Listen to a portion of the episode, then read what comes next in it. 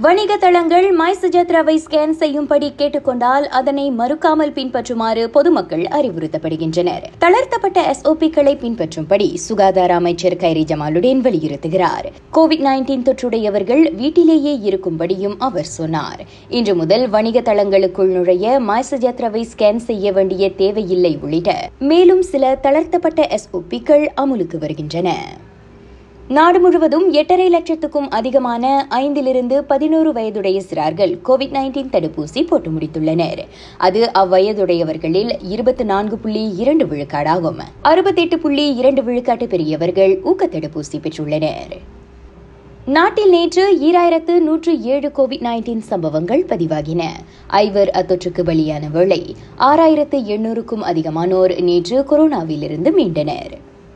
நோன்பு பெருநாளை முன்னிட்டு கேஎல் டிபிஎஸ் பேருந்து முனையத்தில் கடைசி நேர டிக்கெட் விற்பனை தீவிரமடைந்துள்ளது.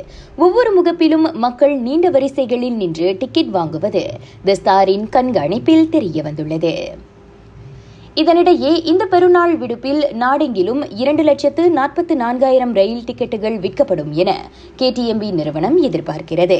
நடப்பில் அந்த டிக்கெட்டுகளுக்கான தேவை அதிகரித்திருப்பதாகவும் கடைசி நிமிடத்தில் எஞ்சியிருக்கும் டிக்கெட்டுகளும் விற்று தீர்ந்துவிடும் என தாங்கள் நம்புவதாக அது கூறியது. கேலில் உடைந்த நீர்க்குழாயை சரி செய்யும் பணிகள் எழுபது விழுக்காடு முழுமையடைந்துள்ளன.